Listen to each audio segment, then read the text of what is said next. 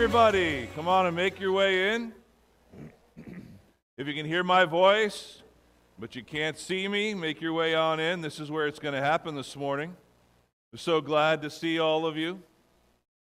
This is where we're going to have our time of worship together. We're going to worship God through music in just a minute. We love to do that here at Trinity, and we're going to worship the Lord through opening His Word together, and of course, praying together and continuing to enjoy some fellowship a little bit later.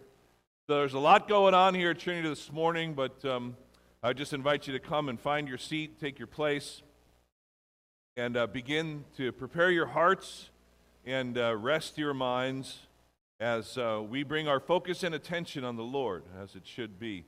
You know, it is good and right to gather together on a Sunday morning to uh, bring our offering of praise to God and to do it together.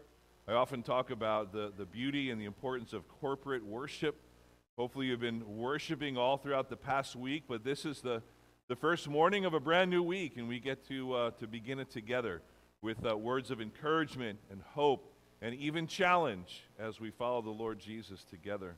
And so, uh, what I'd like to do is I'm going to read from the Word of the Lord from one of the Psalms. The Psalms were uh, the, really the songbook, the ancient Jewish people, and they, they were songs that they would sing on all different occasions to bring their focus and attention, their worship to the Lord. So I'm going to read from a couple of passages from Psalm number 9 and then pray for us. And then we will have a time together as we stand to, to worship the Lord through song. All right? So Here is the word of the Lord as our call to worship this morning. In Psalm 9, it says, I will give thanks to the Lord with my whole heart. I will recount all of your wonderful deeds. I will be glad and exult in you. I will sing praise to your name, O Most High. The Lord is a stronghold for the oppressed a stronghold in times of trouble. And those who know your name put their trust in you. For you, O Lord, have not forsaken those who seek you. Do you know that name of Jesus this morning? Let's stand together and worship him through song.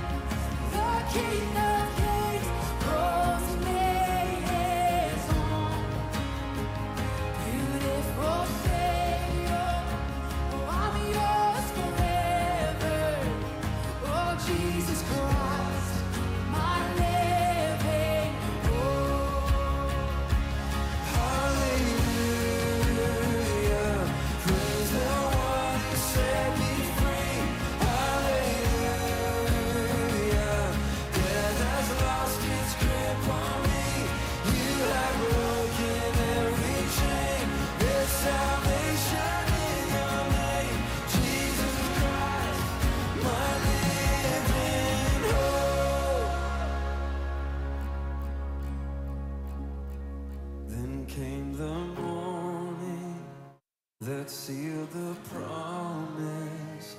Your very body began to breathe, and out of the silence, the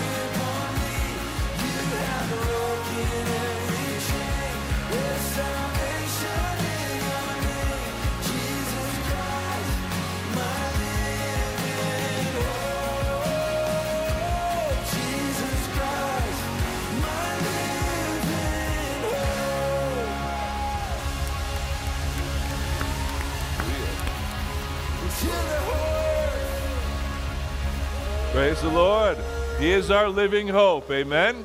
Amen. Take a minute to greet one another and give a word of encouragement to your brothers and sisters.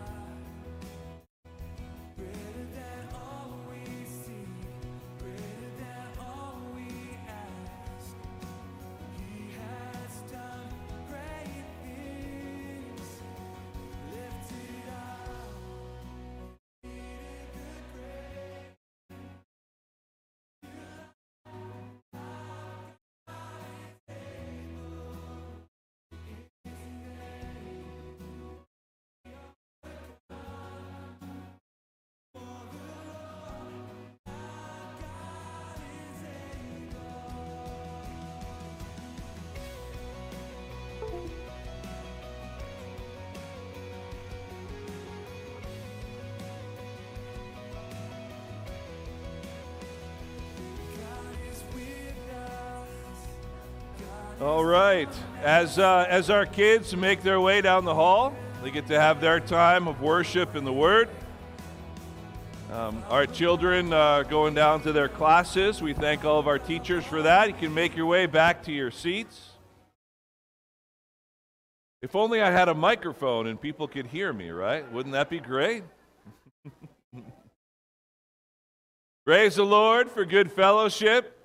Praise the Lord for uh, getting, um, you know, getting caught up with friends and family that we haven't seen in a little while. It's good that you're here.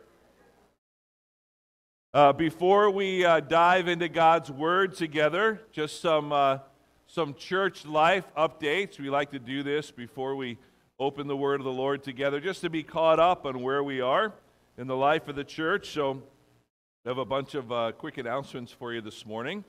Um, the first is that we have um, our Dig Deeper. Um, remember our Bible study, Dig Deeper, that has moved from uh, Wednesday night to Sunday morning. So that is our first announcement for this morning that we are moving our Dig Deeper uh, to Sunday morning, and we did that for the the first two um, the first two uh, Sundays we started two Sundays ago, and then this morning we finished up. And so, dig deeper. We just actually did two. Um, we did two Sundays on the life of Peter, and that was a great introduction to our um, our new series that's starting uh, today because we're starting to look at the book of Peter, uh, First Peter, and then Second Peter, letters that he wrote to Christians around the the known area there. And so uh, that was a good way to introduce that. But our Dig Deeper series has moved to Sunday morning, so from 9:30 to uh, 10:15, we are doing that, and uh, I would encourage all of you to come out. We've been having a great, uh, a great time the last two weeks, and so next week, March 6th, um, our elder Bruce Neary will be teaching a four-week series on the the early parts of Genesis, the Genesis account of creation and the flood, and so if you want to learn all about, uh, you know, the days of creation, were they truly 24-hour days? What about Adam and Eve? Were they real people? How did God create them? What, do, what do other people think about that story and that account of God's creation, about Noah and the ark? And, you know, we're going to get into some details, and so I'd really encourage you to grab one of our, our notebooks that we have available at the Connection Center and join our elder Bruce Neary and a large group of people to, to come out for the, at least the next four Sundays uh, in the mornings before our worship service to learn all about that. And so uh, it's going to uh, prove to be a great time of learning and digging deeper into God's Word. So again, that's every Sunday morning from 9:30 to 10:15. So come a few minutes early, grab your cup of coffee and um, and a snack, and make your way down to our classroom A, where we will have that um, uh, that class every Sunday morning. Then, of course, we have other ways to get involved here to learn, grow, and serve. We have our community group that meets on Tuesday nights, that meets here currently at the church. So if you have any questions, you can ask Mark or Paula Bullock about that. Uh, but it meets here at 7 o'clock on Tuesdays. It's a great way to get to know each other and to be able to pray in a more personal way for one another and to grow uh, together as disciples of Jesus Christ. So take advantage of that. Tuesday mornings here at the church, we have our men's and women's Bible studies, and uh, we are currently going through the Gospel of Luke. And um, when we study those together, it's uh, men early, 6:30 to 7:30, and then the ladies from 9:30 to 11. So encourage you to join us for those. Uh, today, after our service, is uh, the annual business meeting, and um, so right after service, maybe about 10 minutes or so, we can have a little time of fellowship and and uh, then we'll meet in the back, and uh, everyone is welcome to stay. We don't just go through our budget, although it's a very really important thing that we do beginning of every new year, and the members get to vote on that. But we'll also be hearing uh, about our ministries, get an update on our ministries from last year and what's going on. Uh, you know, looking forward to this year. Uh, but also, I'll be sharing more about our mission vision as a church I'll be talking more detail about our discipleship pathway initiative, which you've heard me talk about, and that's going to be um, launched uh, next month, beginning of the spring. And uh, we'll talk about our new theme for this year and our theme verse. So please stick around for that meeting. It's a brief meeting, but it's important, and it's important that the church gets together regularly, at least once a year, right, to take care of the business of the church and be reminded of who we are, where we've been, and where we are going. Amen. And so that'll take place just a few minutes after we end our worship service this morning. And then later tonight is the opportunity I've been talking about to, uh, to join our missions team and to go and to serve. And actually, um, tonight it's a little less of service and a little more of getting to know one of our important ministry partners. And so you know that for a while now we've been partnering with a local mission. It's a Jersey Shore rescue mission in Asbury Park. We partner with them not only financially, but we pray for them and we send, uh, we send volunteers to go and to help them. We've done a lot of that last year. Make sure at our meeting you read the report from the missions team, but all the times we got to serve there. But tonight, they have their, their regular chapel service from 7 to 8. And uh, we have the great privilege of being able to go and lead in the chapel. And so a couple of us will be sharing from the Word of God and testimony and be leading the worship. And so you can just come on out, and you don't have to sign up for it. Anybody can come from 7 to 8, and you'll get to, to be a part of the service, but you'll get to meet some of the men that are part of this program and learn a little bit more about what they do at that rescue mission. So it's a great opportunity, especially if you've ever been interested in what that mission actually does, where it is, what it looks like get to look at the facility and, and uh, get to know some of the men that are in that amazing program. So that's a great opportunity uh, to take advantage of for tonight. A few more things. Uh, next week, which is March 6th, yes, it's March already. Next week is our fellowship lunch. And so, of course, we like to do that um, every month. We skipped this month for a few different uh, unforeseeable things that happened, but uh, we have our lunch back. We're getting close to our our monthly barbecues, but we'll have our potluck uh, fellowship lunch next Sunday. So uh, make sure that you, you're coming out. You just bring a dish to share, bring enough for, self, uh, enough for yourself and to, to share with a bunch of other people, okay? So we'll do that next Sunday after service. We know that we all love to, to fellowship and enjoy a good meal together. So that will be uh, next week. Of course, we will also have our communion service. That's um, we end our, our worship service with communion and then go right into our fellowship lunch. Uh, remember, stay updated with what's going on here at Trinity. You can get text updates, uh, and so you can just text that word join Trinity to that number, 84576. You can also be part of our prayer email list. That's important because we send emails out about uh, prayer requests, and then, of course, we give updates and uh, what's going on and, and uh, how those prayers are being answered. And so make sure you sign up for our prayer emails as well. We also have uh, the podcast I mentioned, uh, myself and a couple of local pastors. Pastor Dave Berkey from the uh, Allenwood Church down the road, and Pastor Mike Morgan from Shiloh Baptist Church in downtown Manasquan. We get together every Thursday and we record a podcast, and so it's video and audio. And uh, we just started that up again a few weeks ago, so the past episodes are available. But it's a real blessing for me, uh, but we also get to then hopefully bless you. And we talk for about a half hour, 40 minutes on a particular passage as we go through the Bible in a year. We pick a passage from that week and expound upon it, talk about it, look at areas of application, share our own stories.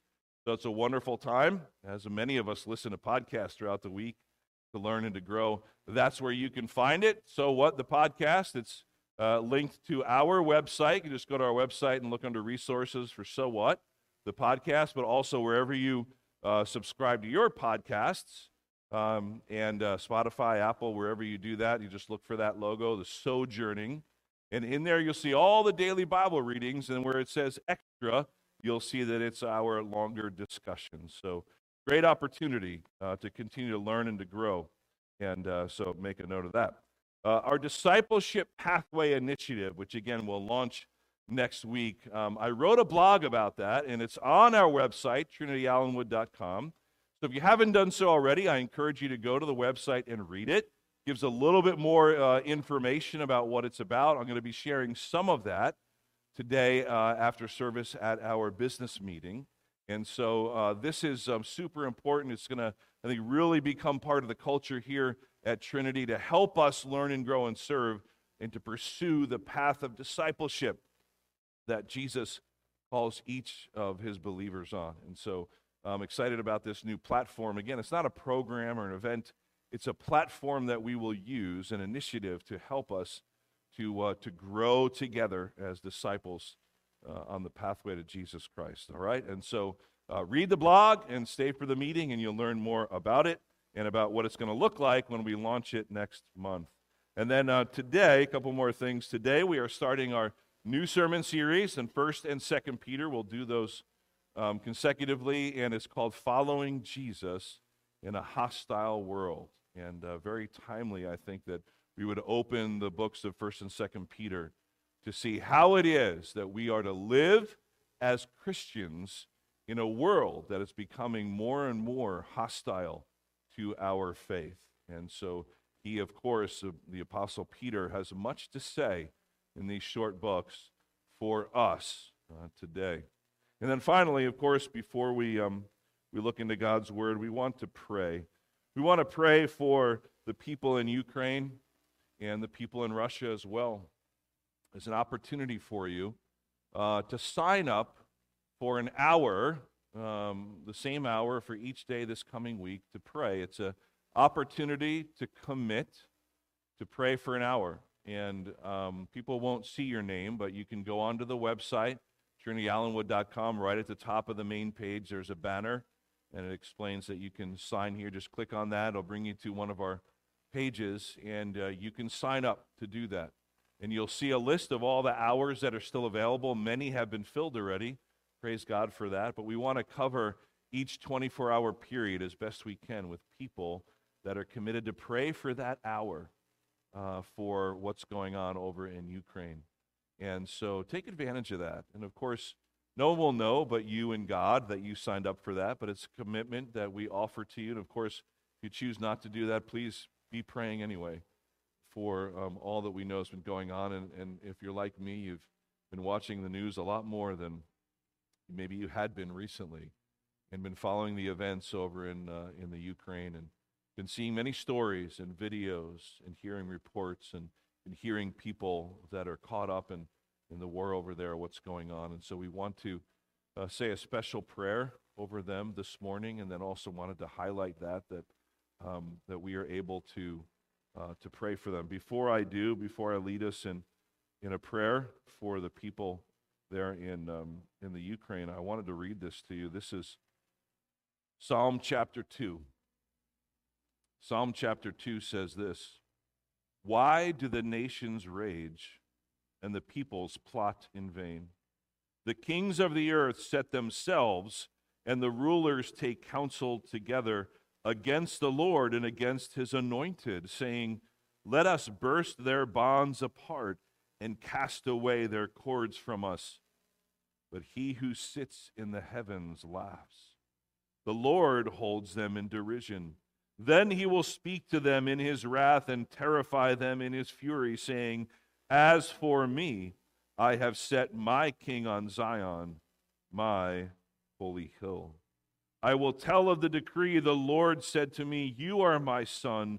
Today I have begotten you. Ask of me, and I will make the nations your heritage and the ends of the earth your possession. You shall break them with a rod of iron and dash them in pieces like a potter's vessel.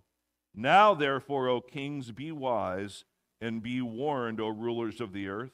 Serve the Lord with fear and rejoice with trembling. Kiss the Son, lest he be angry and you perish in the way, for his wrath is quickly kindled.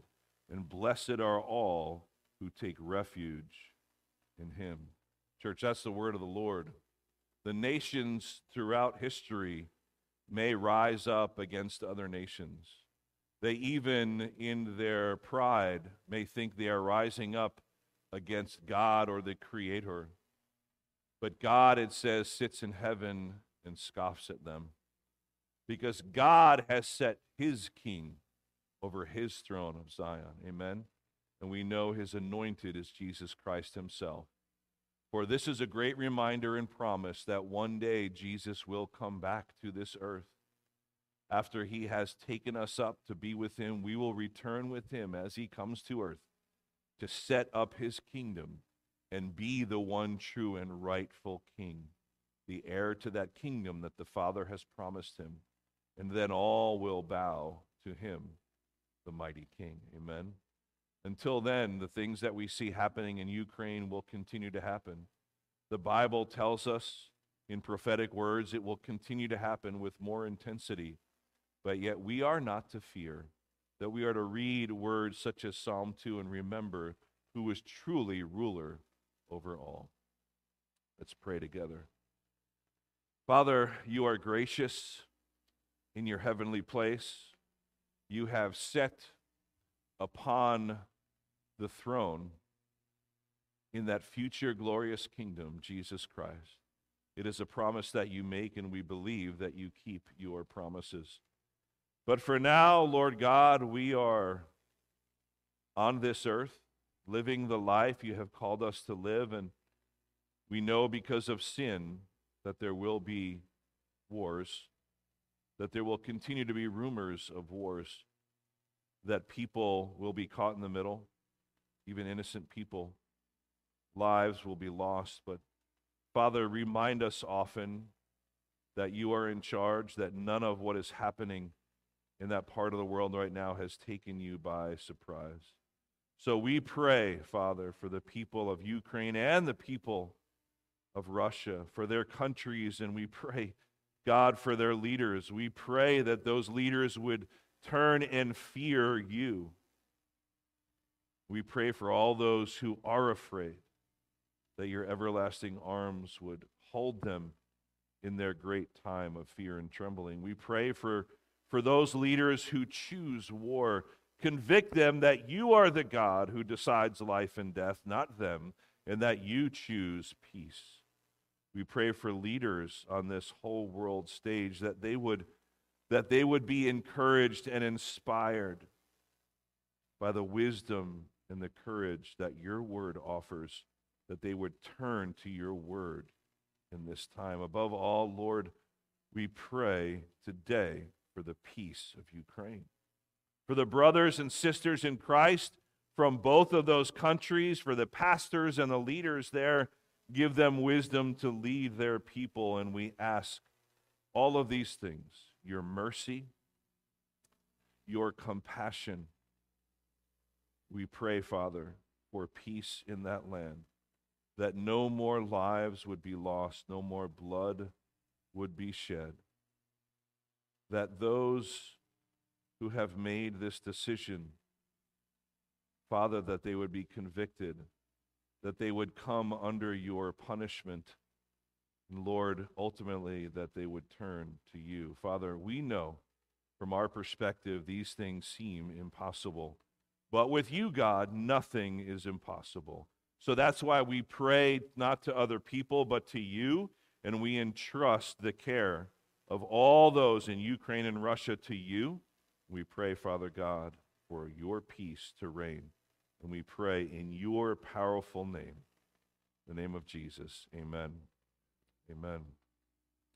Church, let us continue to pray. Whether you sign up or uh, on the website, or you just um, you know ask the Lord right now that He would remind you often this week, as you're driving, as you're working, as you're waking up, going to sleep. Pray for what is happening. Um, there's more that I can say about that, more than than I have time for this morning, and it's not our particular topic, but I believe that, um, as many have said, that things are not falling apart, they are falling into place. If we believe that the God of the Bible is true, and we believe that his word is true, even the words of prophecy, especially the words of prophecy that tell us what will happen in the future. And so that's why we can put our faith and trust in God. So we are starting our series in 1st and 2nd Peter. And I think it's aptly called Following Jesus in a Hostile World. We're going to start by looking at the first five verses. I want to read that for you, and then um, we're going to uh, just briefly expound on just three things from this passage. Three words and phrases that the Apostle Peter uses, I think that will, will get your attention even as I read it. And to see how important it is that we remain hopeful in times of desperate despair. I'm going to unpack a little bit about the context of why Peter was writing this letter and to whom he was writing it, and you'll see how relevant it is to the events that are going on in our world today. Here it is 1 Peter chapter 1 verses 1 through 5. Peter, an apostle of Jesus Christ, to those who are elect exiles of the dispersion in Pontus, Galatia, Cappadocia, Asia, and Bithynia, according to the foreknowledge of God the Father, in the sanctification of the Spirit, for obedience to Jesus Christ, and for sprinkling with his blood, may grace and peace be multiplied to you. Blessed be the God and Father of our Lord Jesus Christ.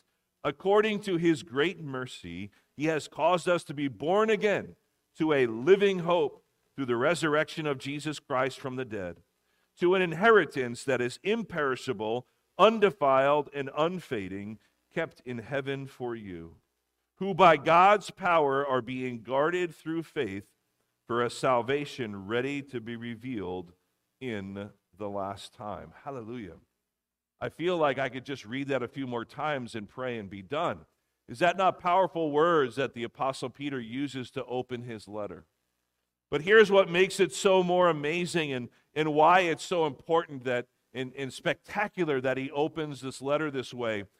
Peter is writing to people he calls exiles in the dispersion. These are Christians, most of whom are Jewish believers. Remember, the early church, the first Christians were all Jewish that came to then believe in Jesus Christ as the promised Messiah. But this was written in, in the 60s AD, 63, 65 AD, something like that. And, and so the early church had been established for a good 20 to 30 years, and there had already been persecution, and that shouldn't surprise us. So Peter is writing to the Christians who have been dispersed. He calls them the dispersion. Your, ver- your version might say the diaspora, which is a word you might have heard before. They are the exiles, the diaspora, the dispersed and scattered Christians in those areas of the world, in Asia Minor, which is now part of Turkey. To that area, he wrote this letter so they would pass it around to all the churches. Why? Because the Christians, Jew and Gentile, but Christians, the churches, were being severely persecuted. They were ostracized. They didn't have a homeland, they didn't have a place to call their own. They were struggling to remain in community. The Jews had cast them out for their beliefs. The Romans had begun to see them as annoying and to persecute them. They were, they were experiencing persecution like never before, and it's only been 30 years since uh, the church was established from the day of Pentecost. So they are dispersed, where they had been together in Jerusalem. They are now living in all different parts of the known world there, and they are feeling alone because, Peter says, they are exiled and part of the dispersion. Today, we have a people group in the country of Ukraine who are now, many of them, exiled, being dispersed and scattered where? From their homeland. As Christians, we can relate to that because we know that we truly are, as believers in Christ, exiles and part of the diaspora being dispersed around the world because we are absent from our true homeland. And, church, that true homeland is in heaven. One day we will return there. We look forward to that. Just as exiles throughout world history have experienced that feeling this side of heaven of knowing what it's like to be dispersed from their homeland, we see it unfolding every day in the news of the war. And so there are people right now, there have been, and we just don't always see it in the news consistently, but especially people that we see in Ukraine are experiencing what it means to be in exile and dispersed from a homeland. A homeland where they feel secure and protected and comforted around other people that are like minded with the same culture and the same faith. See, we desire that and we crave that. We need that as human beings, don't we? We find that whenever we go somewhere, we try to find people that are like minded. When we go somewhere that, that is not our homeland, where we are not necessarily used to being. And so Peter says they are exiles of the dispersion. Exiles, removed, banished, separated from a homeland, usually by force or because of severe circumstances. Sound familiar? But we are exiles, spiritually speaking, as well. The dispersion, the diaspora, a scattered people beyond the borders of their homeland. That word today is often used in reference to the Jewish people. Because until 1948, they did not have an actual nation or homeland to go back to. They were dispersed throughout the world. Yet, because of God's hand of provision, remained as a people with a culture and a faith and even a language. But yet they are called the diaspora. But here in Peter's letter, he's talking about Christians. Many of them Jewish believers now, Gentiles as well, but Christians who were alone, who were exiles and dispersed and scattered, not of their own desire, but being persecuted because of their faith. Now, you know, it can be hard for us to wrap our minds around what that feels like and looks like. You know, for as long as I've been a Christian, I've heard about and read about and seen videos, right, and heard missionaries talk about what life is like for Christians in different parts of the world where they experience regular and consistent and severe persecution because they're Christians. I can honestly say I don't believe I've ever experienced that. Now, of course, we may be mocked for our faith when we try to, to share the gospel the way that we choose to live our lives or things we abstain from and people might make fun of us. That could be a form of persecution, but it's nothing compared to what these Christians in Peter's day were, were experiencing or what we have seen through the last 2,000 years around the world. So, Peter is writing to a group of believers who are facing intense persecution, but he's writing to encourage them. Do you see in his opening words, he says to them, Blessed be the God and Father of our Lord Jesus Christ. Perhaps they heard those words being read to them in their church and like, wait, what? Peter is saying we're blessed and we should bless God and thank God for what? And then Peter says, Because according to his great mercy, he has caused us to be born again to a living hope. Let's park there for a second. Just a few minutes ago, we were singing about our living hope, weren't we? Jesus Christ, our living hope. So, so Peter reminds them they have been born again into a living hope. They are new people in Jesus Christ. 2 Corinthians 5 17. Many of you know it well that we are new creations in Christ Jesus. The old is gone, the new has come. And Peter's reminding them yes, you're facing persecution. Yes, you're scattered and separated from, from those that you loved and wanted to worship with, but remember who you truly are that you are new in Jesus Christ. No matter our circumstances, whether there is war or there is peace, whether it's thousands of miles away or it's at our front door, our circumstances may change greatly, but yet we have been born again into a living hope. It's a living hope. Because it's not a hope that's just unreachable, it's far out there. Like when we say, Oh, I hope it happens someday. That's not the hope of the Bible. Peter is saying it's a living hope, it's one that should remain alive in us so we can continue to look forward to what we have in store for us, that Christ has in store for us. That we have been born again into a living hope. And of course, why? It's because of the resurrection of Jesus Christ from the dead. Isn't that beautiful? That's why it's a living hope, because Jesus is no longer in the grave and no longer on the cross. Amen? So it is a living hope. Our hope is in Jesus Christ and no other. We have a young woman named Marina who is living with us, and she's working with a local ministry, and she's staying with us temporarily. And um, it just so happens that she was born in the Ukraine. She speaks Ukrainian and Russian, and she came here as a child, grew up in the U.S., but has lived abroad in Ukraine, has lived in Israel, and, and is now here on the East Coast serving the Lord in a minist- local ministry. And it has been um, a blessing and an eye opener to hear some of the stories that she has shared about all of her family back in Ukraine. She has close family, grandparents, aunts, and uncles, cousins that live both in Ukraine and in Russia. She has given us some interesting insight, which I think helps us understand this nature of being exiles and dispersed. She even has this great desire to go back to be with her family for a time because even though her family's in California and safe and sound here in the U.S., she still feels like an exile and dispersed because of what's going on with her people, the people that she, that she connects with in, in, in her birth home of Ukraine.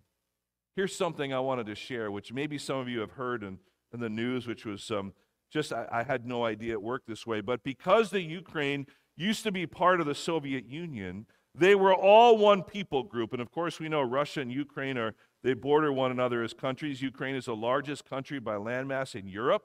And so we have all, we understand and been learning about why uh, Putin and Russia is trying to you know, do what they're doing. But yet, what this woman was telling us, she said, Keith and Claudia, have to realize that most of the Russians, most of the Russian soldiers have friends and close family that live in the Ukraine. They are going in by orders of their commander to attack, to destroy, even to kill people that they are closely associated with. Everybody in Ukraine speaks Russian. Everybody in Russia has relatives in Ukraine. And yet, this is what's happening. She said it's almost more like a civil war. Think about that. That the people in Ukraine that need to flee are being exiled from their own homeland by people who very well are their own relatives. We can't even imagine what it's like over there and what they're going through. So continue to pray for them.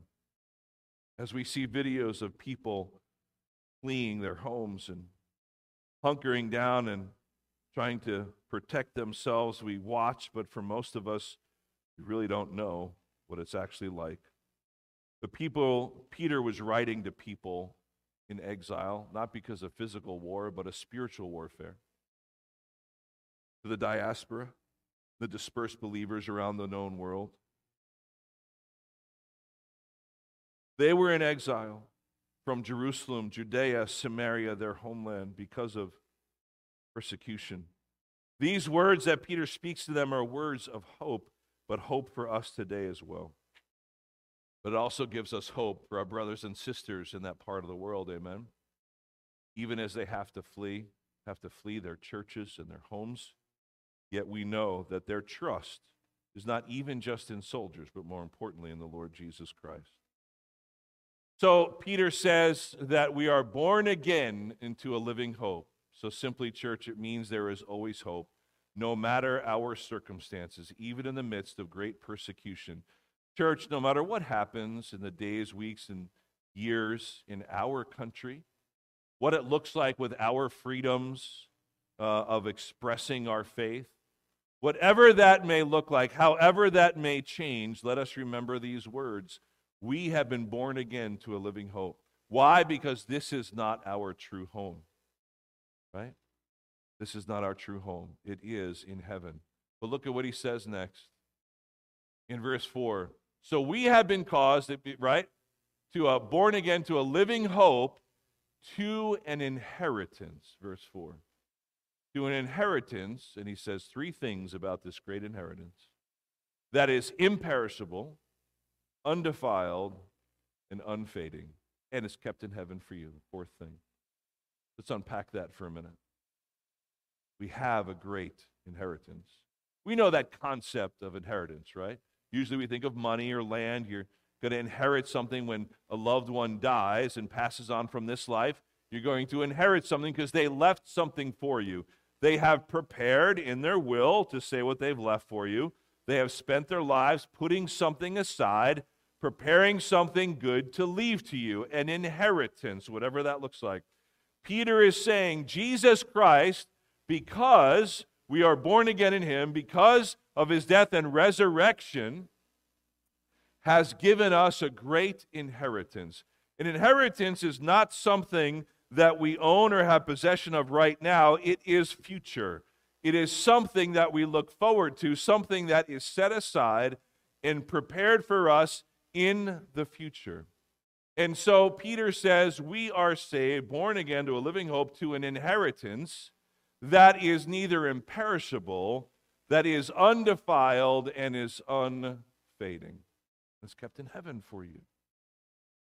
Now, remember the story of the prodigal son? Remember, he came to his father, and what did he ask for? His inheritance. He says, Dad, I want my inheritance now. I can't wait until you die. You're pretty healthy looking, and I don't want to wait for that.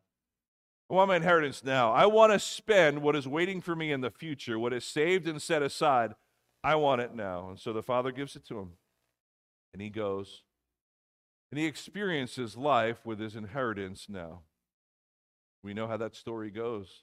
He winds up coming back to the father and says, Father, forgive me. But what did he do with his inheritance? He wasted it. If we, if God were to give us our inheritance now, I believe each one of us would waste it. We would. But this inheritance that we have, this inheritance that awaits us, Peter says, is imperishable. What does that mean?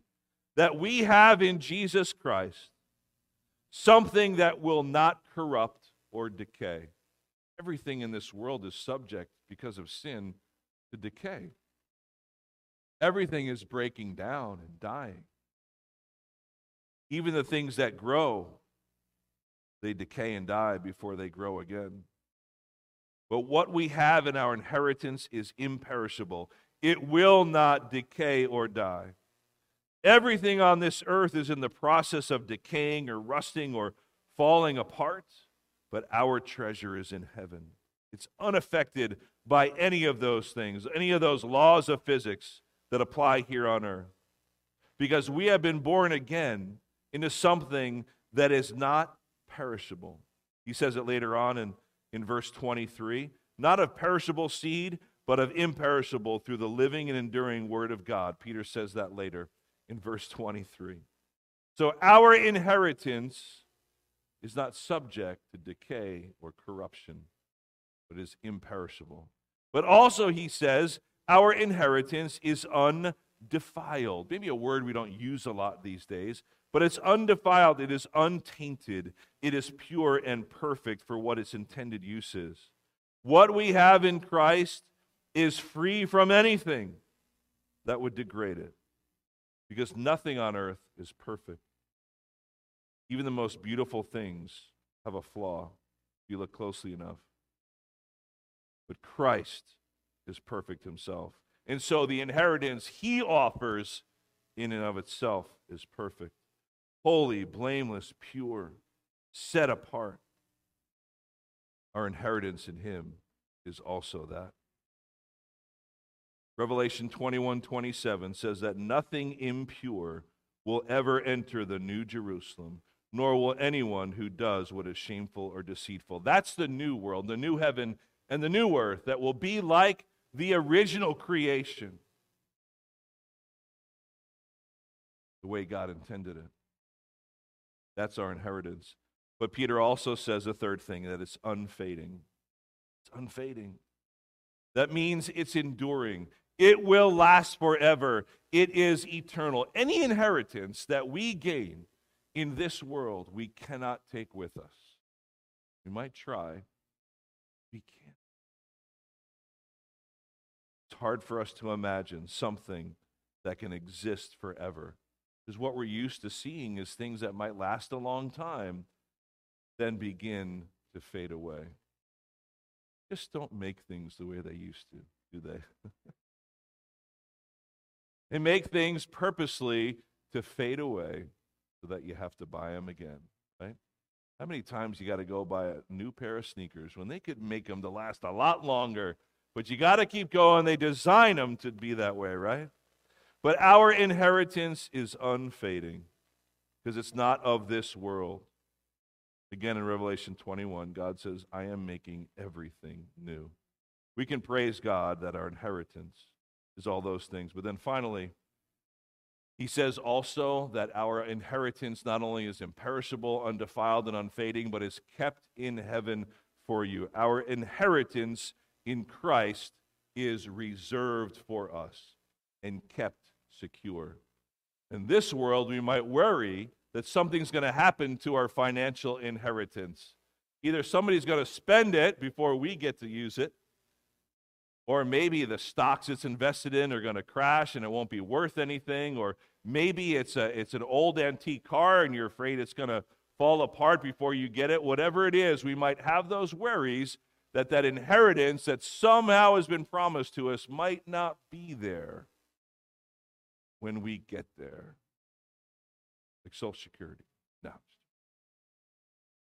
Our inheritance in Christ is reserved. It's kept in heaven for us, secure and waiting. Secure and waiting. Listen to these verses, church.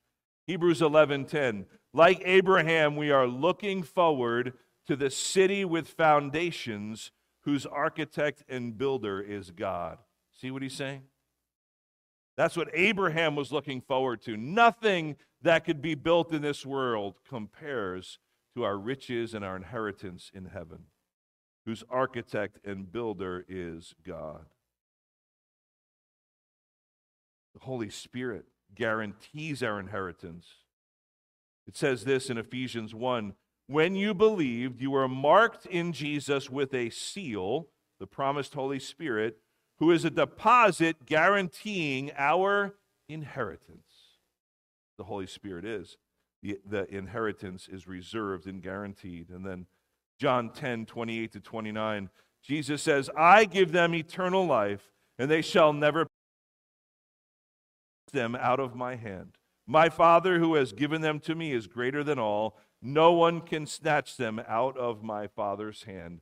Our inheritance, eternal life with God, the creator of the universe, is safe and secure because of what, Christ has done for us. And he promises us nothing can snatch us away, nothing can take away that inheritance. What about the suffering? What about those that are exiled and the dispersion that Peter is talking about? Even in the midst of suffering, we can look forward to our inheritance. Romans 8 17. Now, if we are children, then we are heirs, heirs of God and co heirs with Christ, if indeed we share in his sufferings, in order that we may also share in his glory. There will be sufferings in this life, but not so in the eternal life to come, which is our perfect inheritance. One day, we will return to our true homeland, heaven, and receive our full inheritance. When we understand and value the glory that awaits us, we are better able to endure whatever comes our way this life. We keep our eyes on Jesus. We are told to set our minds on things above where Christ is, not on things of the earth. Because when we do, we can get overwhelmed with war, with pandemics, whatever it may be, that is resting the attention and fueling the fears of the people of this world. Remember that we are the people of hope. We are the people of hope. We have this great message. As Peter was writing to the exiles dispersed, we can do the same thing as we pray for our brothers and sisters in Ukraine that are dispersed from their, their homeland. For those around the world experiencing the same thing, we can pray for them. Peter knows what it was like. Those Christians he was writing to, they know what it's like, church. We really, in a spiritual sense, know what it's like because we are not in our true home. And so it is difficult to live out our faith in a world that is increasingly antagonistic towards us. Remember the, the, the the tagline of our series, Following Jesus in a Hostile World. It used to be a world, at least let's say in our country, where it was favored and celebrated, and then it became more so just indifferent, an indifference to our faith. But then naturally, what happens as it moves from favored to indifferent to then hostile, antagonistic. Well, the Bible predicts it. It says what it says that's what we should expect. That we should expect that suffering on behalf of our faith because of our faith. Because if Jesus Christ is our Lord and he suffered, then as his followers we should expect suffering too.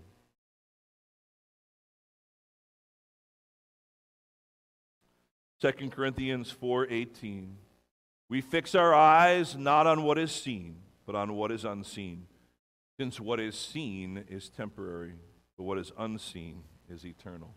We see a lot these days don't we? We see more than any previous generation because of our access to information and what's going on at any part of the world at any given time but yet we are to fix our eyes in the midst of all that on what is eternal and not what is temporary. Finally, I'll leave you with this verse Psalm 16 Lord, you alone are my portion and my cup. You make my lot secure. The boundary lines have fallen for me in pleasant places. Surely I have a delightful inheritance. For that we can be thankful.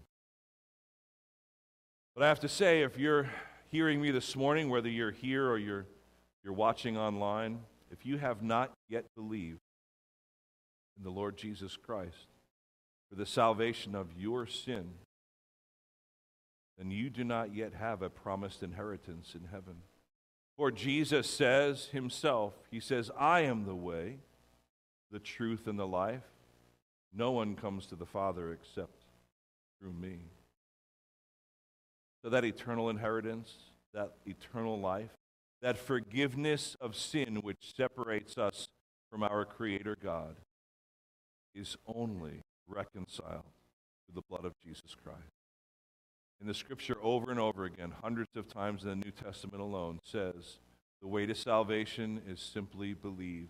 Believe in the Lord Jesus and you will be saved. When you believe in the Lord Jesus, you are believing that He is who He says He is and he did what he said he was going to do. That he is God himself, able to do what he said he was going to do, and that is to die on the cross and come back to life three days later. Defeated death. When we believe that is the truth, and then we trust in that truth for our eternal salvation from our personal sin, the Bible says we are saved. That Holy Spirit comes to indwell you your salvation, your inheritance is sealed and secured. That is the way of Jesus Christ. So we can be thankful and we can praise Him and be a people of hope even in the times of great distress and fear and trial. Peter says so himself as he writes to these dispersed Christians in exile. He says, Blessed be the name of our God and Father, Jesus Christ. Why? Because he is greatly merciful and he has caused us to be born again to a living hope through the resurrection of Jesus Christ from the dead to an inheritance that is imperishable, undefiled, and unfading, kept in heaven. And finally, verse 5, he says, Who by God's power are being guarded through faith for a salvation ready to be revealed in the last time. Our salvation is true here and now. What Peter is saying is that when Christ returns, our full inheritance, the fullness of our revelation, will be ours and truly experienced when we are glorified in Him. Let's stand together and pray. Father God, thank you for our time together. Thank you, of course, for your words, your amazing words that speak life to us that remind us that we are born again as Christians, born again not to this world, but to our true homeland, born again into a living hope that one day we will receive that inheritance. Thank you, Lord, that that inheritance is kept by you, safe and secure. Thank you that we have the Holy Spirit as our seal and sign of that coming inheritance. Lord, only you know when that day will come, when Jesus will return for us. Only you know. But until then, Lord, may we be found living out the living hope into which we have been born as we keep our eyes fixed on you, on the things that are unseen, not the things that are seen. Father God, protect our eyes, protect our ears, protect our minds from those things that we just can't help seeing about what is happening, Lord. God, help us to process it through your word always. May we go to prayer. May we get on our knees and pray for the people in need. Lord, we pray for de escalation, not escalation. We pray, God, that ultimately you would have your way. Lord, we know you're coming back in judgment, but until that day, you are offering salvation to anyone who will believe. Lord, we know that it doesn't mean our lives will get easier. Oftentimes, they get more difficult, more suffering. But in the midst of it all, Lord, we can be a thankful, humble people who look forward to that inheritance with great hope. Lord, help us to remain hopeful until that day. We pray in Jesus' name. Amen. Amen. Enjoy some fellowship for a few minutes.